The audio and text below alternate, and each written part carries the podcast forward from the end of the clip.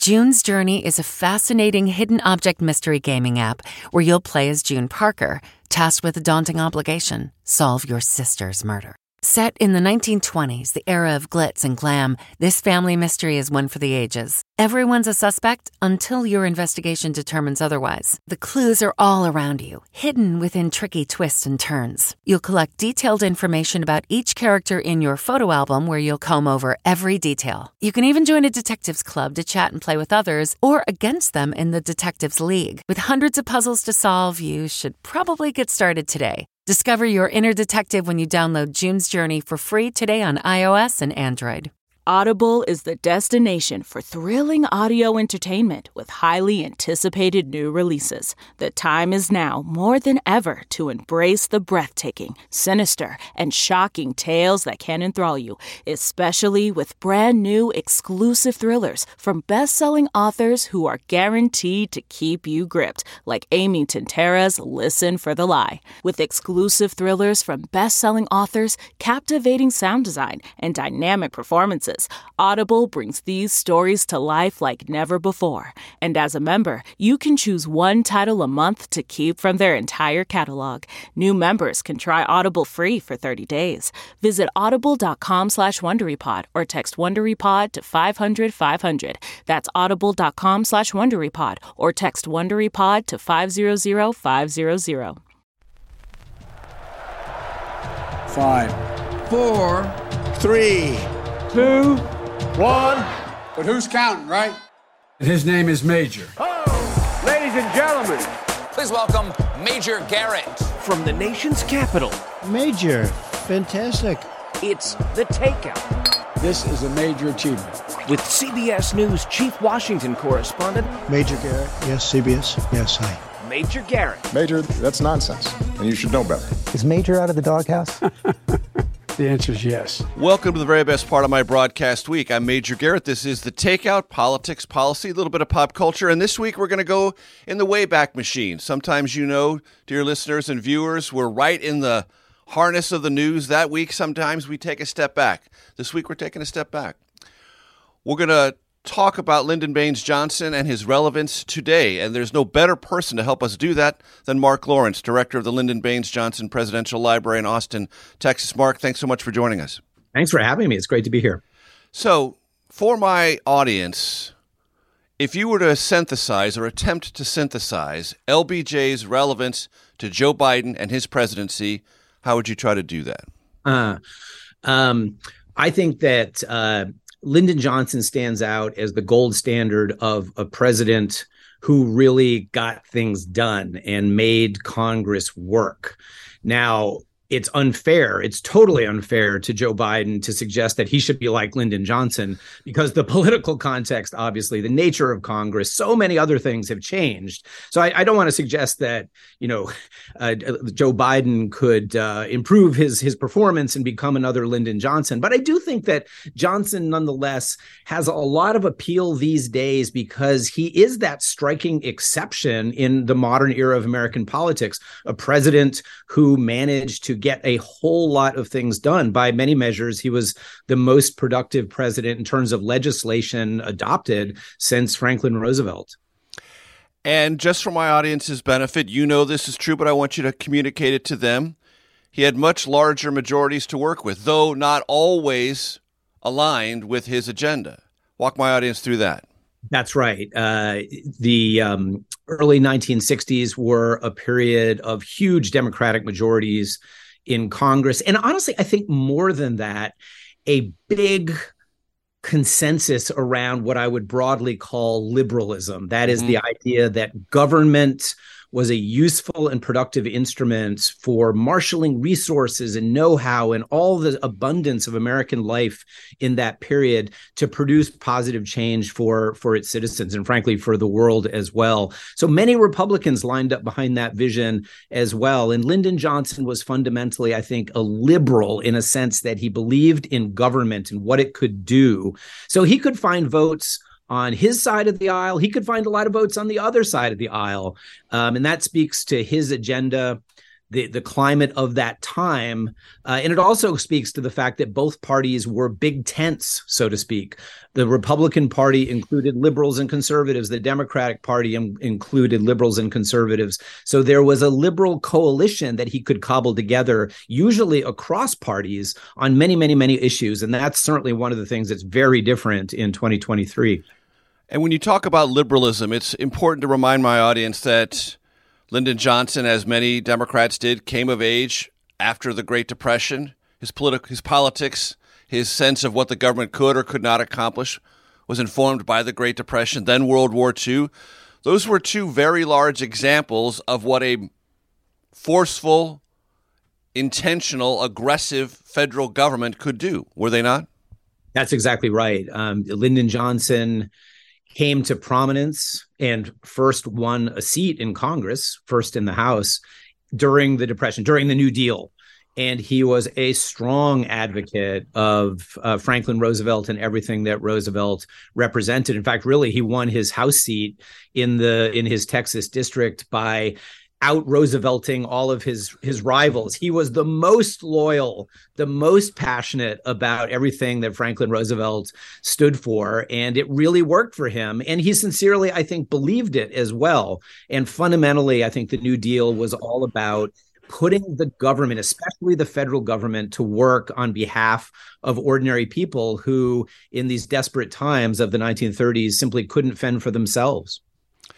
And it's also worth pointing out that if you look at the raw numbers, Democrats in the House, Democrats in the Senate, you would think, well, everything was a breeze for Johnson. Of course, he had these massive majorities.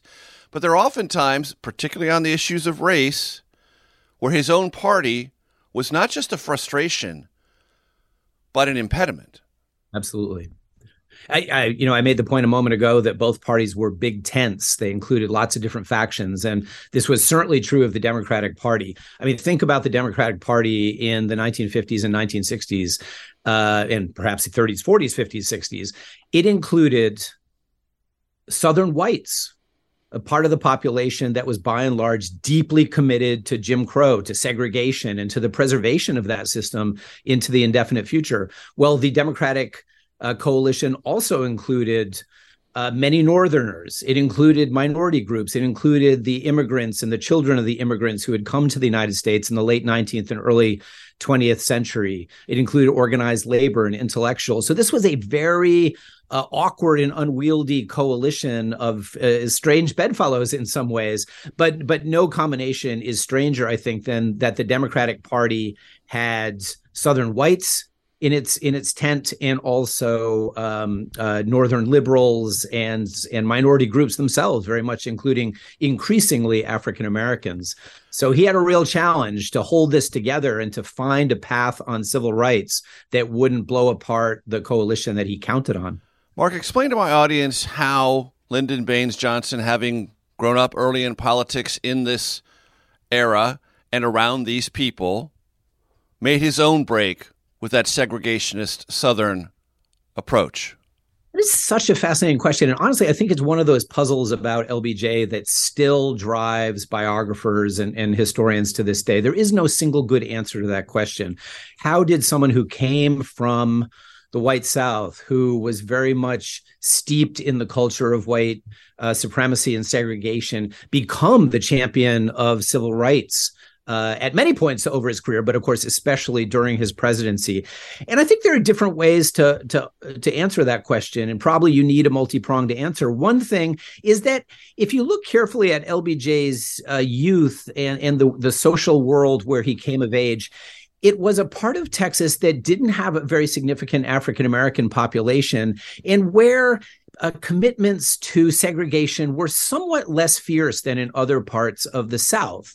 Uh, his father, who had been a member of the Texas legislature, had famously defied the Ku Klux Klan and had made a stand against uh, you know, the sort of fierce segregation that existed by certainly without question in many parts of Texas. I also think LBJ was a political pragmatist. He understood which way the winds were blowing. And at various times uh, during his political career, he understood that it was best to keep his mouth shut about his uh, racial, his liberal views on race. And at other times, he understood that the winds were blowing in a way that made it more possible to air those views. So in the 1940s, in a cons- relatively conservative period in American history, he doesn't have too much to say about race. But as the winds change in the late 1950s, the civil rights movement starts to percolate. He becomes more assertive. So he was very skilled at understanding which way things were going. And I think by the early 1960s, to make a long story short, his own convictions, his own openness to racial progress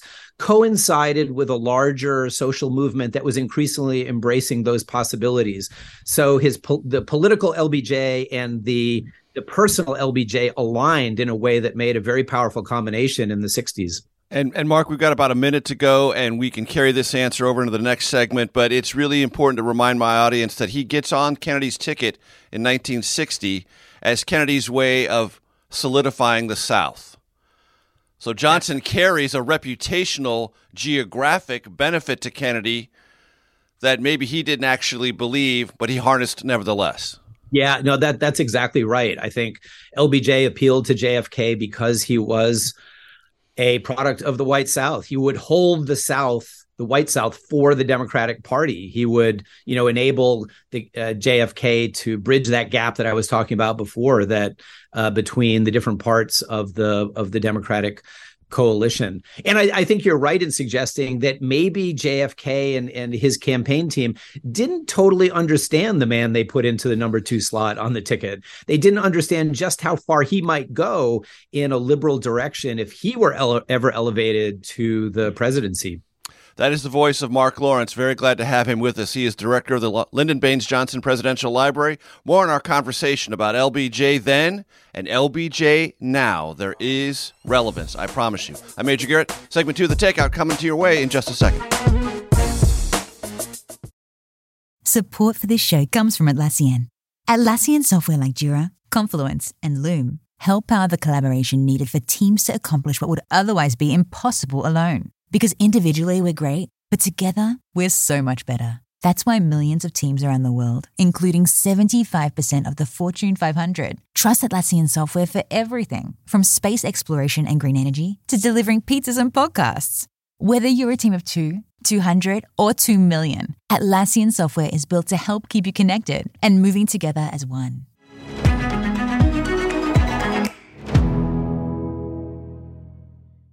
Worried about letting someone else pick out the perfect avocado for your perfect Impress Them on the Third Date guacamole? Well, good thing Instacart shoppers are as picky as you are. They find ripe avocados like it's their guac on the line. They are milk expiration date detectives. They bag eggs like the 12 precious pieces of cargo they are. So let Instacart shoppers overthink your groceries so that you can overthink what you'll wear on that third date. Download the Instacart app today to get free delivery on your first three orders while supplies last. Minimum $10 per order. Additional terms apply.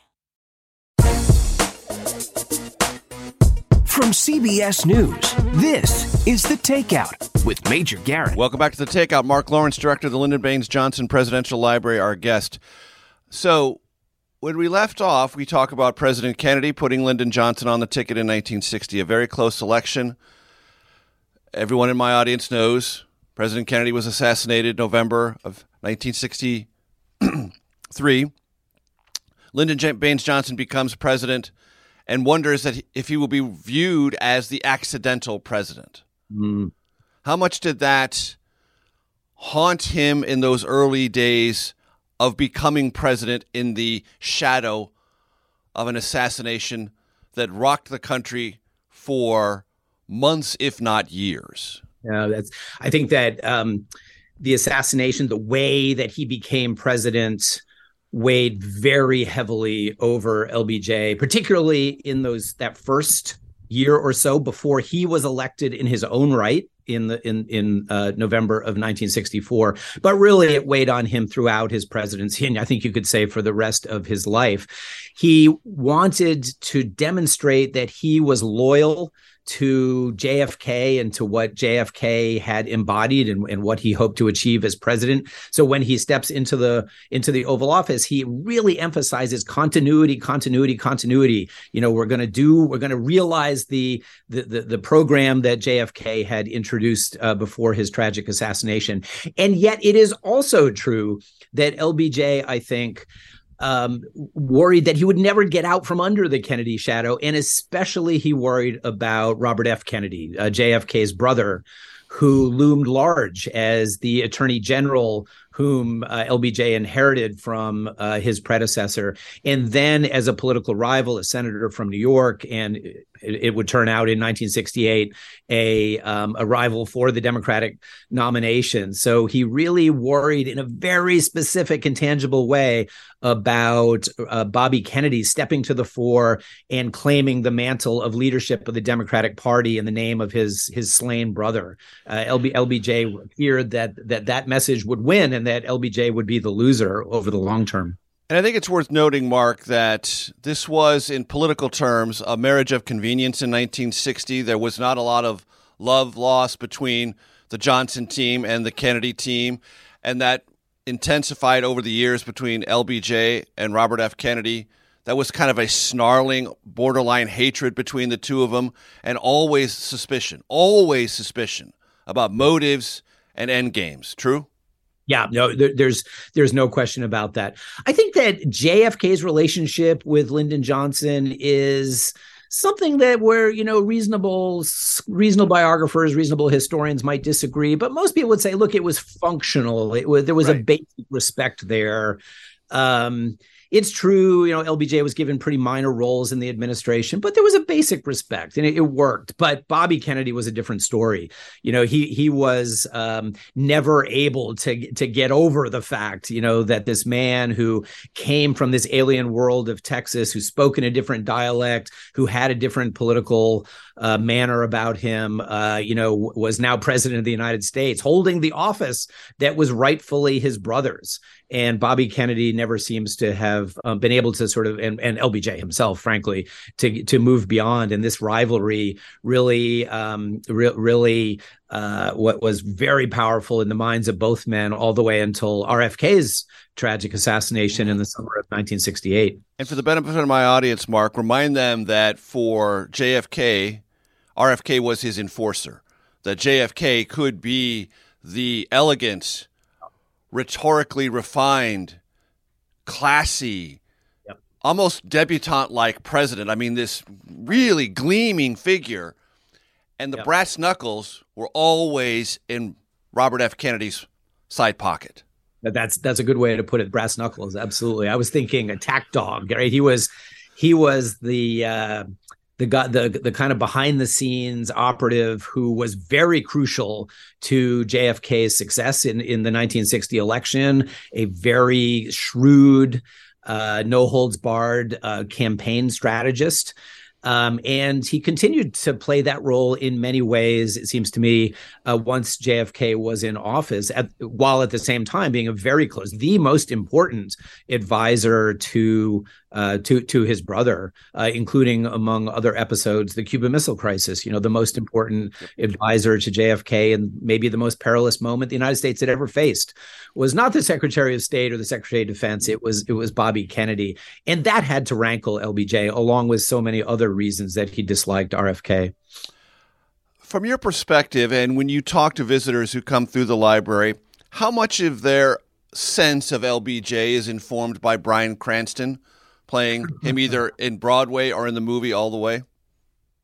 I think probably a fair amount. That's a that's a good point. You know, it's interesting. LBJ has made a bit of a comeback in the last uh, decade or so in American yep. popular culture. There's the Bryan Cranston movie. There were a couple of others that came out around the same time. Uh, the Path to War uh, about the Vietnam decisions a few years before before that, and I think all of them uh, taken together have the effect, very much including the Bryan Cranston one, of making LBJ a more sympathetic figure. I think he is someone who lends himself to caricature because of the way he spoke and the, you know, the kind of uh, crude style that he sometimes um, had uh, in in in public settings. Um, but we, we we now know through a lot of sources, and I think this has really been amplified in those films that LBJ was a really complicated guy who could be quite compassionate, quite sympathetic, quite human um, at at many moments, even as he could, you know, at, at other times behave in very different ways. So I think Bryan Cranston really really nailed that. And how much of the public's impression of Lyndon Baines Johnson is informed by being able to listen to his tapes as President of the United States. I know that is a treasure trove for historians, for biographers, but do you have people who come through the library say, I heard this or I heard that? You know, it happens. There's no question about that. But I, I got to say, I am uh, more commonly struck by the opposite the number of people who haven't heard these tapes. And so they hear them in our exhibits at the LBJ Library and then presumably are inspired to go and listen to others. And they're all widely available now mm-hmm. online. And I think that um, the, the effect of these recordings, how could it not be, is to give people a sense of what I was talking about a minute ago the enormous complexity of this man who lends himself too much to, to simple caricature. He was a fantastically complicated guy who could, uh, you know, on one occasion be deeply into the intricacies of policy, who displayed real emotion and compassion on many occasions. Yes, you know, could do arm twisting and mm-hmm. deal making as nobody could in American politics. So you see all of those different registers of LBJ's personality, I think, in listening to these fantastic recordings that we're so fortunate to have. And for my audience, I urge you, if you're at all curious, just Google it. It's so easy to find. And one thing that always struck me, Mark, and I've listened to all of them,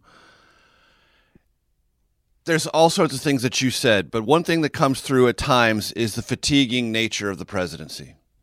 Yeah. There are times he sounds so bone tired and almost at the end of his psychic rope. Yep. I agree. Um, you know, because his default setting was so much energy, so much intensity. But I, I quite agree with you that there are moments that are captured in those recordings where he's quieter he's you know he's he's slower in his in his speech pattern and you can almost feel the exhaustion the especially heavy, the heavy breath like, the, the, mm, the yeah. sense of sighing as, particularly vietnam but also times working on civil rights and other things campaigning how he's getting ready for 64 there are just times when this formidable force that anyone in Congress is legitimately and understandably intimidated by yep. can sound not weak. I'm not suggesting he sounds weak, but deeply fatigued. Exactly, exactly. You know, and we know from uh, the reminiscences of the First Lady, Lady Bird Johnson, that he had moments of real doubt, um, of uh, depression may not be too strong a word, where he really doubted his political prospects, the you know his the potential to adopt the you know the the sweeping legislation that was his dream. He was up and down, and um, in public, I think he was usually up, and that creates an impression that he was always that way. But we right. now know, and, and the recordings have certainly been helpful, that no, it was not always that way, and this was a man man who was capable of real deep worry even as he tried to project this this image of um, of certainty and and energy uh, whenever he could that is the voice of Mark Lawrence. He is director of the Lyndon Baines Johnson Presidential Library in Austin, Texas. We will be rejoining him on the other side of this break for segment three of the Takeout. Stay with us. Let's talk about my mochi ice cream. Why? Because friends do not let friends miss out on something this good. My Mochi is premium ice cream wrapped in sweet, soft dough, and the flavors are amazing. Like My Mochi double chocolate with rich chocolatey bits. It's a chocolate lover's dream. Or don't get me started on My Mochi strawberry ice cream. It's cool, creamy, and bursting with natural berry flavor. And the sweet, luscious flavor of My Mochi mango will send your taste buds straight to the tropics. My Mochi is gluten free, perfectly portioned, and only around 90 calories per piece. Taste the joyfully chill sensation of My Mochi ice cream today. Find My Mochi at Walmart or visit MyMochi.com to locate a grocery store near you. Thanks to ADT, our presenting sponsor. When it comes to protecting what matters most, your home and the people you love, it's probably not the best time to test out the latest trending fad. Go with what's tried and true. No one does it better than a leader of the home security category, ADT. ADT systems now feature Google Nest products to help keep your home safer and smarter. Check in on your home and manage your security system from virtually anywhere. Their latest technology features everything from motion sensors to Google Nest cams and Nest doorbells, with no long term contracts for self setup systems. You can get intelligent alerts customized to your daily routine. With tailored packages or build your own options, ADT makes it easy to install their smart home security system. Leave it up to the ADT pros or do it yourself. No heavy duty tools needed. Protecting your home shouldn't be complicated, and ADT makes finding that peace of mind simple. When the most trusted name in home security adds the intelligence of Google, you've got a home with no worries. Go to ADT.com today or call 1 800 ADT ASAP. Google and Nest Cam are trademarks of Google LLC. ADT. Brilliantly safe. From CBS News, this is The Takeout with Major Garrett. Welcome back to The Takeout. Ponder this, ladies and gentlemen. On January 3rd, 1973, Joseph Robinette Biden Jr. was sworn in as a senator in the United States. On January 22nd of 1973, Lyndon Baines Johnson died. What that means is probably one of the very first press releases young Senator Joe Biden produced was to try to measure the life and legacy of Lyndon Baines Johnson.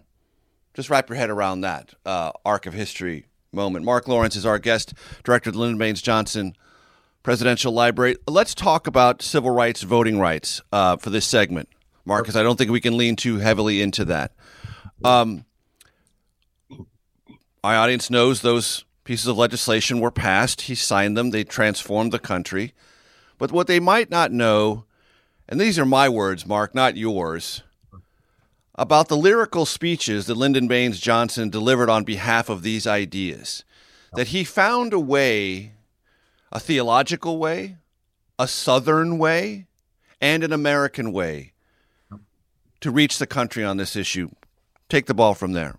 Yeah, no, you're you're you're absolutely right. Um, you know, and, and I would say LBJ is not a politician who always stands out for his sweeping rhetoric. No, right? He's not, not at all. known as one of the great speechmakers, but I do agree with you that an important exception is the period in 1964 and 1965 when civil rights was so front and center for the administration and, and for the nation. And LBJ, I would say, really did rise to that challenge in so many ways, but including the rhetorical challenge of convincing, you know, ordinary Americans that, as you put it, uh, civil rights was something that was in the interest of African Americans. It was the in, in, the interest of the South. It was the in, in the interest of the nation. And some of his best rhetoric really hits on uh, exactly those points. The most important, most eloquent speech, I would argue, comes uh, in support of the Voting Rights Act.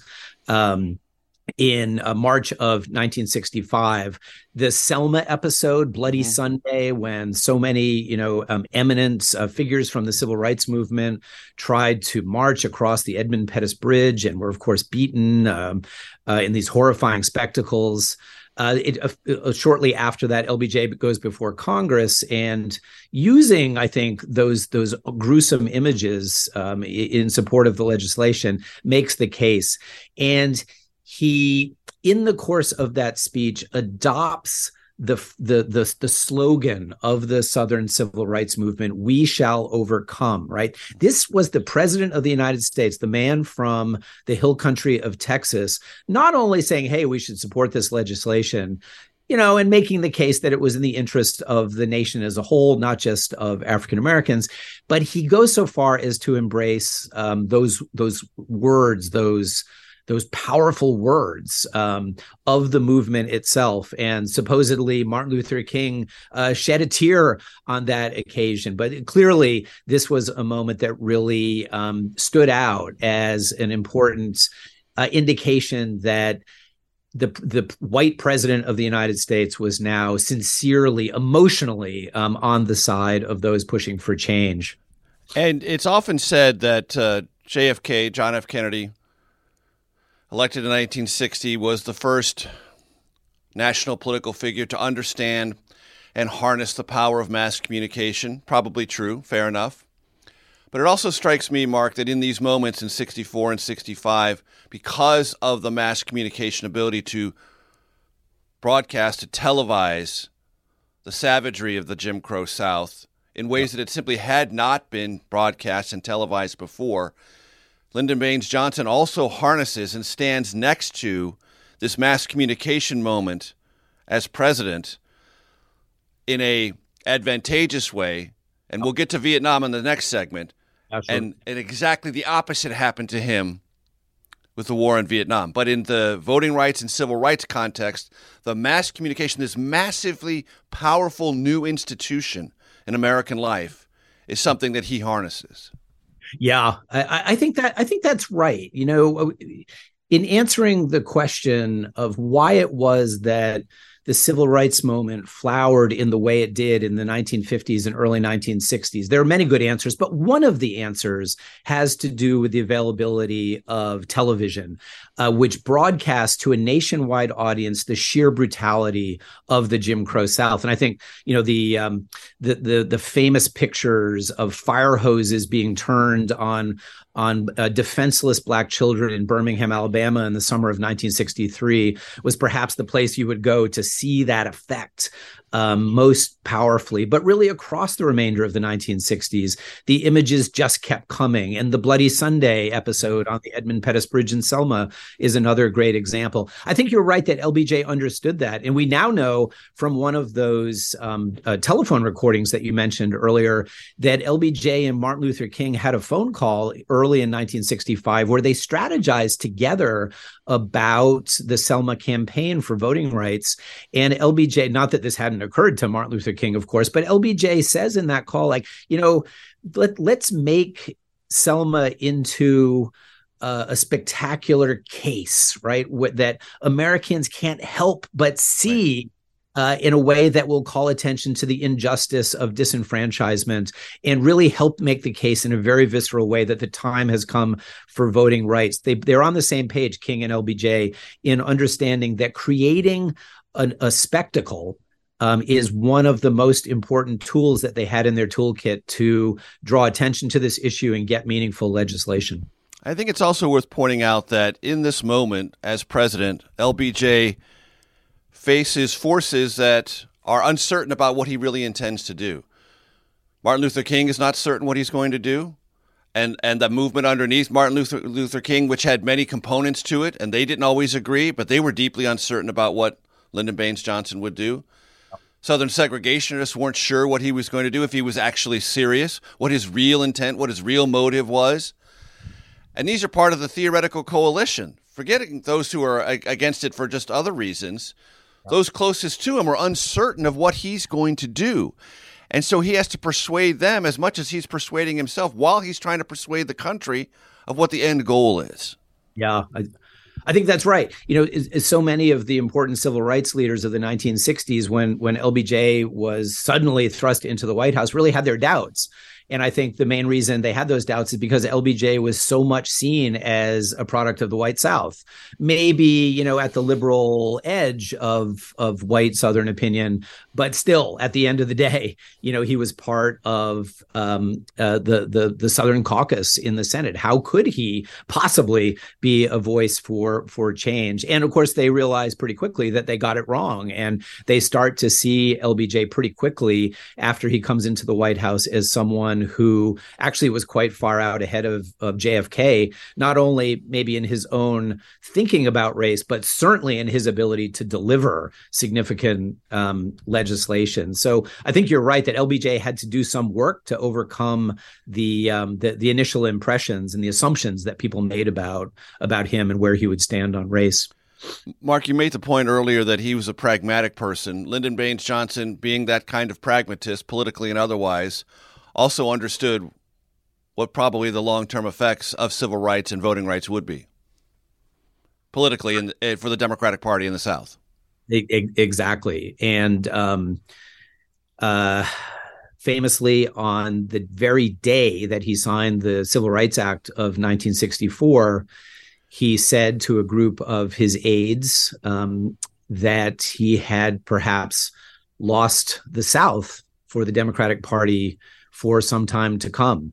Uh, the journalist Bill Moyers uh, uh, is um, someone who happened to be uh, uh, next to LBJ on that evening after this important milestone event and recorded that comment. And ever since, you know, people have been quoting that um, comment as a pretty accurate prediction of, in fact, what would happen. We've all seen the South turn so drastically toward the Republican Party in in recent times. LBJ knew what he was talking about. Knew what the politics would be, but also needed also knew what the nation needed, what the moment called for, and what history would most remember. Mark Lawrence is our guest. Very happy to have him with him.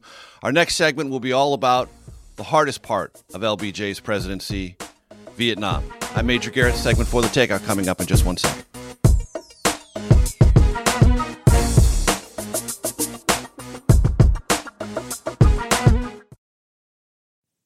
Okay, it's time to commit. 2024 is the year for prioritizing yourself.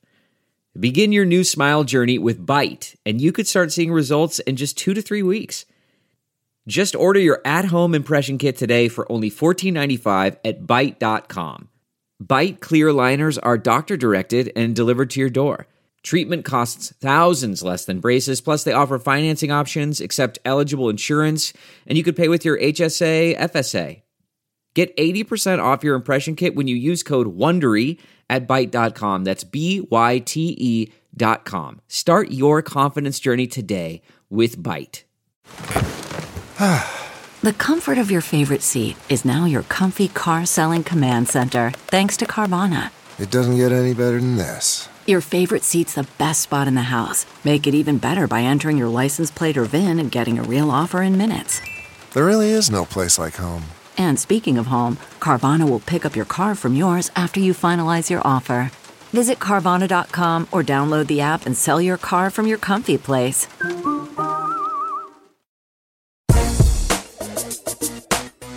From CBS News, this is The Takeout with Major Garrett. Welcome back to The Takeout. Look, any conversation about a significant presidency is a compressed conversation, even if you have as much as an hour as we do. So, look, we're not going deeply into Medicare, Medicaid, federal student loans, immigration policy, NASA. A lot of other things happened while Lyndon Baines Johnson was president, but the act of compression requires that you focus on the things that history most remembers that resonate with us even to this day. And for Lyndon Baines Johnson, there are two really big things civil rights, voting rights is one, Vietnam is the other. They're the inescapable conclusions of that presidency. What happened and why? Mark Lawrence is director of the Lyndon Baines Johnson Presidential Library. Writ large, what did Vietnam mean and do to LBJ? Well, it it it it destroyed his presidency. Mm-hmm. It seems to me. Um, LBJ scored so many major political victories, legislative victories in 1964 and 1965, and to some extent in 1966. But thereafter, I think you see that his political effectiveness really declined pretty significantly. And there are a few reasons for that, perhaps. But at the very top of that list was the controversy, the sheer divisiveness of the Vietnam War. And frankly, too, the amount of resources that were going into the war in Vietnam, which made it harder and harder to make the case for sweeping and sometimes expensive legislation uh, aimed at problems on the home front. And what do you attribute that destruction to? What did LBJ get wrong in his wrestling with Vietnam? Because if you go back to the tapes, you can hear he's wrestling with it and uncertain about it at a very early stage, but his public pronouncements are com- diametrically opposed to these private grinding doubts. Yeah, I think that's right. We now know that he really wrestled with Vietnam. Of course, ultimately, he made the decisions to Americanize the war, as we say, that is, mm-hmm. to turn a, a relatively um, l- low intensity war into a much bigger war that was fought principally by um, American uh, forces. You know, I, I, think that his his problem with the American public as the Vietnam War escalated was that really he, his policies made nobody happy. Um, he, as we all know, uh, stirred a major what we generally call the anti-war movement right people who were largely to the left of lbj who yep. believed that this was a senseless use of american resources this was intervention in another country's civil war um, he was also, though, confronted with criticism from the right, from people who argued, "Look, if you're going to fight a war, you should really go all out." Um, so, a lot of Southern Democrats fight harder, do and more. Exactly. I think sometimes we we forget that LBJ was under attack from from both directions, and so I I, I think of LBJ as time passed is on this ever shrinking sort of island of political support that was being eroded on on both sides. And uh, again, there were perhaps other reasons for that, but I think that um, the Vietnam War was the main reason that he was uh, really fighting to preserve any any sort of sense of popularity and political uh, viability for his program as time passed. I don't want to gloss over this. Vietnam was a massive problem for President Nixon, who succeeded Lyndon Johnson. Uh, I don't want to suggest otherwise. But Lyndon Johnson made the most fateful decisions to dramatically increase direct U.S. involvement in materiel and in personnel. And that is something that is a fact and those decisions were in his hands and in his hands alone. And do you think it was just beyond his ken being that is he was a expert on domestic politics and legislative jawboning about things that were relevant within the confines of the United States and just not as sophisticated, maybe that's not the right word, or as adept or as able to look around corners yeah. on the foreign policy stage? You know, I, I think we can can exaggerate you know how out of his depth LBJ was in foreign affairs. After all, this is a guy who had served on the Senate Armed Services Committee for years and in part made a name for himself during the Korean War period for the work he did in investigating preparedness. So he was not um, he, he, was not unfamiliar with uh, with a foreign policy. But I do think there's something to this idea that look, at the end of the day, it was the domestic arena where he really focused his energy and he wanted to leave his his legacy. So if if if the question is why did LBJ, despite knowing how difficult it was going to be for the United States to achieve its objectives in Vietnam, why did he nevertheless make the decisions to mount a major war there? I would attach the most importance to his relatively simplistic acceptance of basic Cold War assumptions, mm-hmm. right? The domino theory was real, containment was important. And when the communists seemed about to gobble up South Vietnam, he behaved in what at the time were very conventional ways. He just wasn't thinking kind of outside the box, or as you put it, maybe looking around that corner five or six years down the road when um, when this policy might not have worked. And I think he also worried about protecting his domestic program. And he believed, rightly or wrongly, we can debate, but he certainly believed that in order to keep the American public on his side, in order to keep the Congress voting for his legislation, mm-hmm. he could not afford to hand his critics a line of attack against him. In other words, that he was soft on communism or he wasn't doing enough to protect American interests around the world. So I think there's a very strong argument that he fought in Vietnam in part out of a calculation about his his domestic priorities. Look, I don't want to be accused of using an inappropriate metaphor, but look, President Kennedy left him a grenade under the desk with the with the pin pulled. Uh, President Kennedy made very significant decisions uh, about the leadership of South Vietnam and our overall trajectory in South Vietnam that Lyndon Baines Johnson inherited. And because of the legacy of Kennedy and wanted to continue, continue it forward, I felt he, I feel the historical record suggests he was haunted by that to a certain degree. I think you're right. I, there's no question. I think that LBJ believed that Kennedy was fully committed to Vietnam and that therefore LBJ needed to be as well. Otherwise, he would invite criticism that he wasn't carrying out JFK's policies or that he wasn't up to the task of being president. I do, though, think that uh, there's a case to be made that LBJ really didn't understand just what a sharp, shrewd, and nuanced thinker JFK was about foreign policy, very much including Vietnam. I think we can see now that JFK though it is true he escalated American involvement mm-hmm. in Vietnam, JFK drew the line at ground troops. He was, I think there's good evidence, adamant that the United States could not cross that line because he understood what a what a catastrophe it might be when large numbers of Americans started coming back in in in, in body bags to use to use a bad cliche. LBJ doesn't seem to have had as many qualms about crossing that line, so it's very interesting to you know uh, it's it's an interesting parlor game I think for historians to imagine what would have happened if JFK had remained in office. Right. Well, one thing we know for sure, the instability at the top of the South Vietnamese government would have continued because LB, I mean, J- JFK was either at best inattentive or at worst an instrument of some of that very inst- instability, meaning coups, bloody and otherwise, in South Vietnam. We're going to have to end that part of the conversation here. Mark Lawrence has been our special guest. Stay tuned for our Takeout Outtake Especial. I'm Major Garrett. We'll see you next week.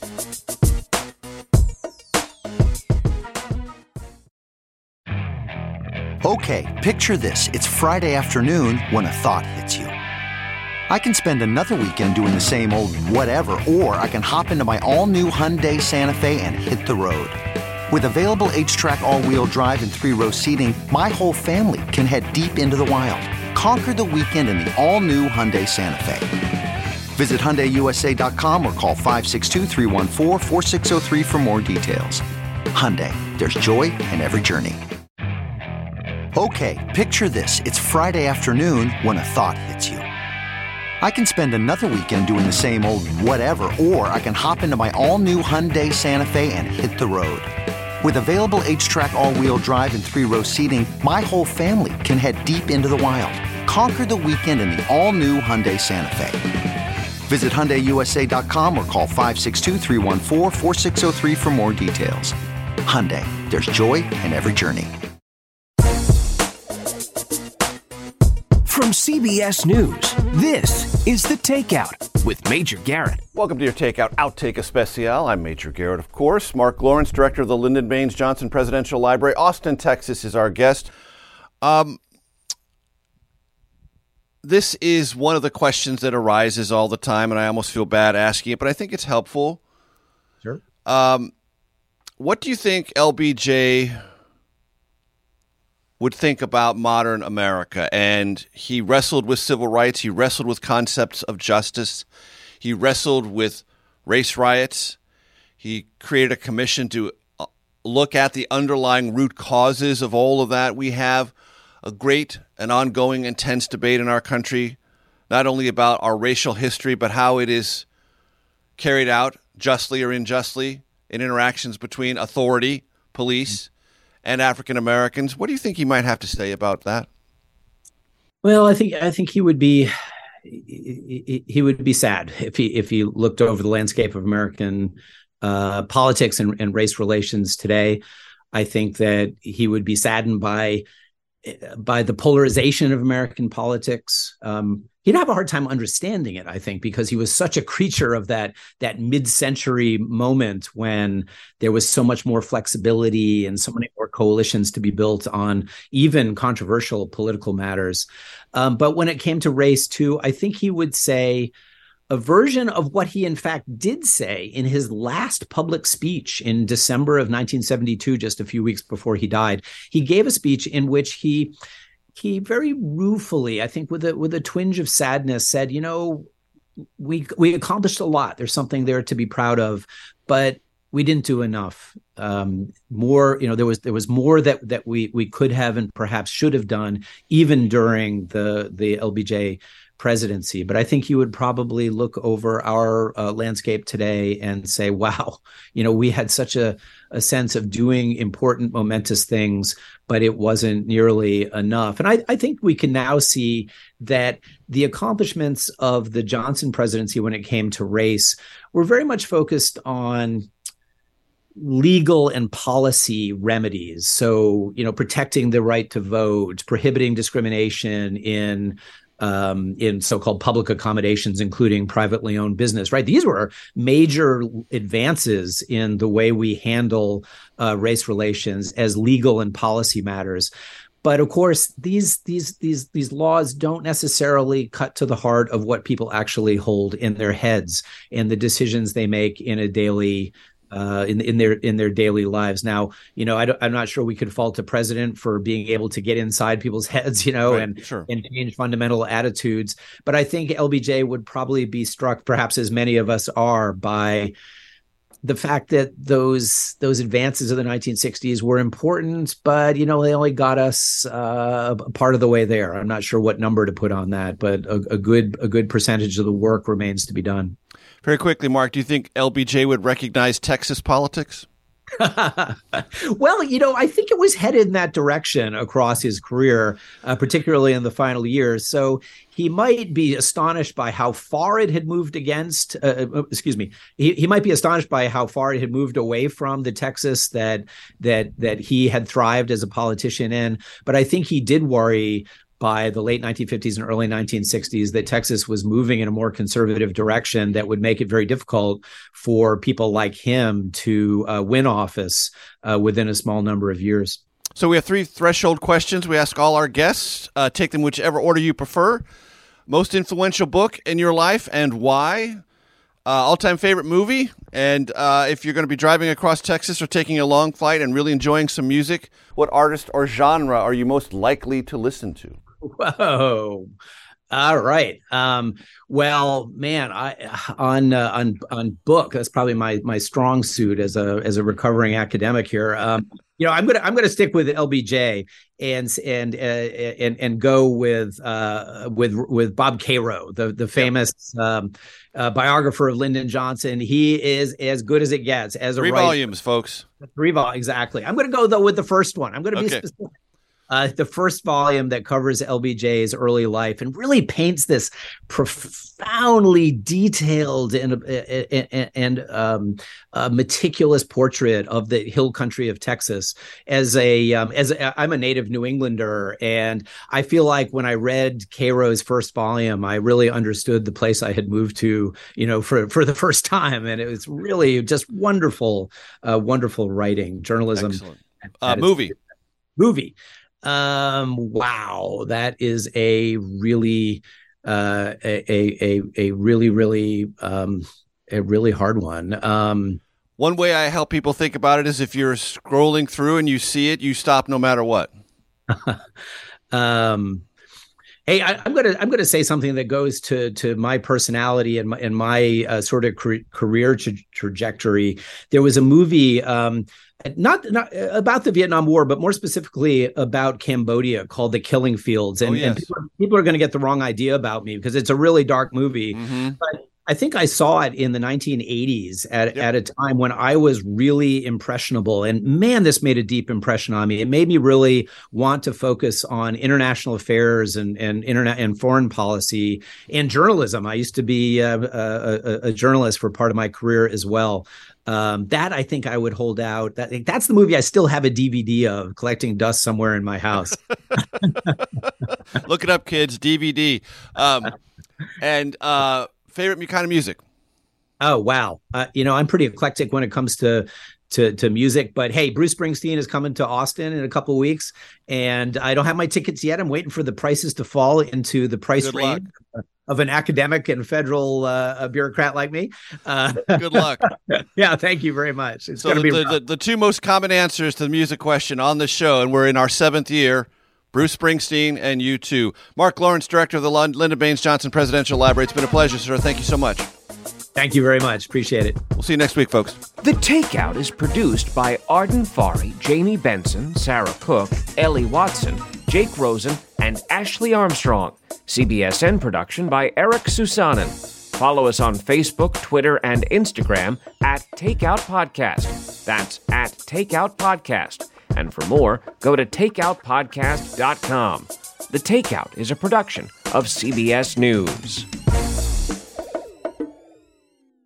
Always on the go, now you can take CBS Mornings with you. Wake up to your daily dose of news and interviews with today's leading figures in politics, business, and entertainment in the CBS Mornings on the Go podcast. It's available every weekday wherever you get your podcasts. The Hargan women seem to have it all. From the outside looking in, we were blessed. My mom was amazing. But as detectives would soon learn, there was a lot going on inside the Hargan household. Ashley and I have been calling my mom and the house and Helen. Okay. No one's answering.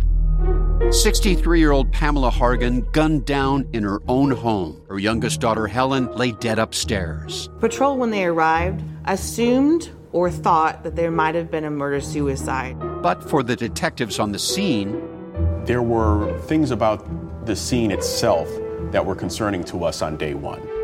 Who would want to kill their mother and their little sister? There is no boogeyman here. It is exactly who we think it is. I'm Peter Van Sant from 48 Hours. This is Blood is Thicker The Hargan Family Killings. Listen to Blood is Thicker The Hargan Family Killings starting May 8th, wherever you get your podcasts. Hi, this is Jill Schlesinger, CBS News business analyst, certified financial planner, and host of the Money Watch podcast. This is the show where your money is not scary. It is a show that's all about you.